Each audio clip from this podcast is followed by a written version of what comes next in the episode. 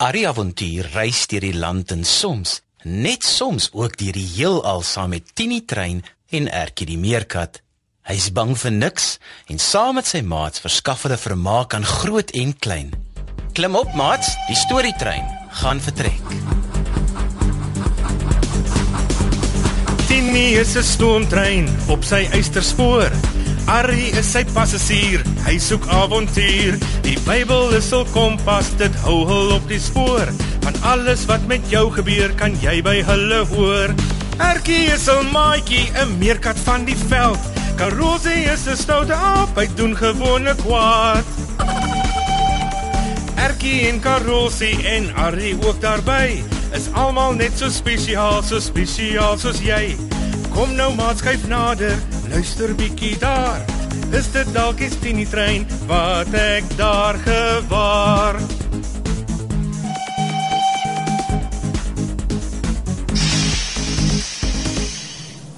Hallo Karosie. Ertjie, dis 'n verrassing. Ek het julle sien sit hier onder die boom met die groot byenes. Ja, Japie sê, dis die grootste byenes wat hy nog ooit gesien het. Mm, Daar's vreeslik baie heuning in. Mm. En jy weet mos ek is altyd vreeslik lus vir heuning. Mmm, maar Karosie, daar is ook vreeslik baie kwaai bye in daardie byenes. Ja, ek weet Ertjie. En jy weet mos wat gebeur as mense bye kwaad maak. Ja, Ertjie. Nou, dink jy nie gaan die bye kwaad maak as jy hulle probeer om hulle heuning te vat nie? Jy verstaan glad nie, Ertjie. Jy is 'n meisie en jy weet net van meisie goed af.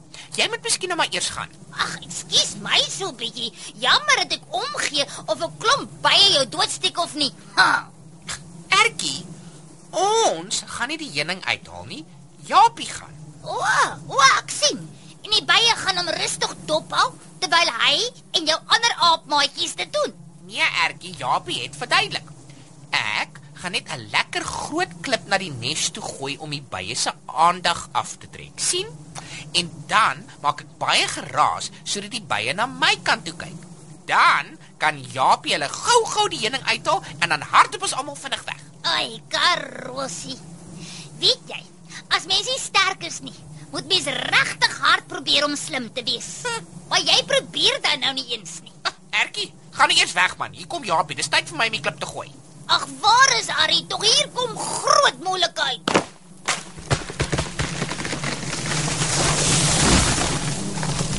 Ah! Ah! Hardloop! Hardloop! Hardloop, Ertjie, die bye is kwaad. Ek het jou gesê jy moet nie vir daai Japie luister nie. O, o, Aina, Aina los my bye. Ek het jou niks gemaak nie. Aida! Aida, Aida! O, dankie tog.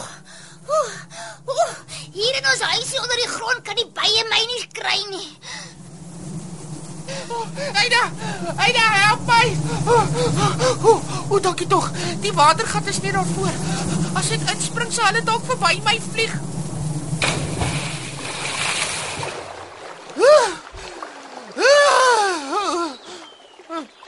Dit dit klink vir my hulle is weg.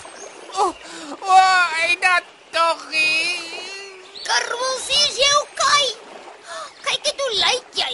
Sop, nat en vol rooi knoppe. Ek weet. Ek het ook 'n paar knoppe, hy nou sjoe, hulle brand vreeslik. Maar jy lyk baie erg. O, oh, dankie tog vir die watergat. En dankie tog, dit was nie so diep soos die rivier nie. O, oh, hoor net hoe skree die klomp tog aan die ander kant. Ek ek verstaan glad nie wat gebeur het nie.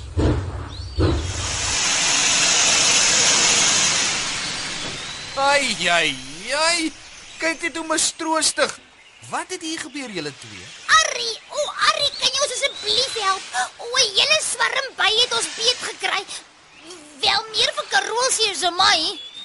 Ja, ja nee, dis heel duidelik. Ek kan skaars vir Karolsie herken. Maar hoekom het die by julle dan aangeval? My bye het vir Karosie en sy maatjies aangeval. Ek was net op die verkeerde plek op die verkeerde tyd. Ek het hom gewaarsku om nie daardie klip te gooi nie. 'n klip. Hoe dan nou karosie? Dis nie 'n baie wyse ding om te doen nie. Wel, Jaapie het gesê dit sal die bye net laat skrik en laat weggaan. En dan kan hy die heuning vir ons uithaal. Hy het gesê ek moet die klip gooi omdat ek die sterkste en die hoogste kan gooi. Ek het hom gewaarsku, Ari. Ek het hom gesê dat die Japie Apie jop vir hom en dat die bye vir hom wat karosie is sal jaag as hy hulle kwaad maak. Hmm, ek sien ja. Ek verstaan nou wat gebeur het. Hmm, maar ou Jaapie het verniet gedink hy is so slim. Hy het gedink die bye gaan net vir Karosie jaag. Toe jaag hulle die ou end vir hulle ook goed so. Haai Ertjie. Jy moet jou nie so verlekker nie, jong. Maar dit laat my so bietjie dink aan die storie van Ester en die Jode en Haman. Is dit mense in jou Bybelboek, Ari? O, oh, ek hou van daardie stories. Net so Ertjie, net so. Maar kom ons kry gou eers vir julle 'n bietjie salf sodat julle gemakliker kan voel. Terwyl oom Koos my help om die salf van julle steekplekke te smeer, vertel ek julle. Eina! Sal jy leer om net te luister? Eina, eina, eina. Ekskuus Ertjie, ekskuus. Jy het gelukkig lig deurgeloop. Dit was baie lief en dapper van jou om vir Karosie en Japie se plan te probeer waarsku hoor. Ons eie kleine Ester. Haai, regtig, Ari. O, vertel tog nou, wie was Esther dan? Sy was 'n koningin, die vrou van die koning van Persië, koning Ahasveros. Die Persiese ryk was baie groot in daardie tyd. Daar was 127 provinsies wat van Indië tot Ethiopië in Afrika gestrek het. Sjoe, Ari. Hy klink baie groot. Of weet ek nie mooi waar Indië of Ethiopië is nie. Maar ons is nou in Afrika, né? Net so ertjie aan die suidpunt van Afrika. Ethiopië lê meer noord Ehm, um, hoeveel provinsies is hier in die Wildtuin, Arrie? in hierdie een. Um net een karosie. Groot gons en 'n griep. Dan is 127 provinsies regtig baie groot. Hy was nie sommer net enige koning nie, né, Ari? Nee, ertjie. In Ester was nie sommer net enige koningin nie. Is dit nou nodig om weer van gons te praat, Ertjie? Die bye het genoeg gegons in my ore vandag. Hy ou karosie. Maar ek dink nie jy sal sommer weer met 'n byenes sukkel nie of hoe. En jy weet seker nou wie jy eerder moet vertrou tussen Japie en Ertjie of hoe. Ja, Arrie.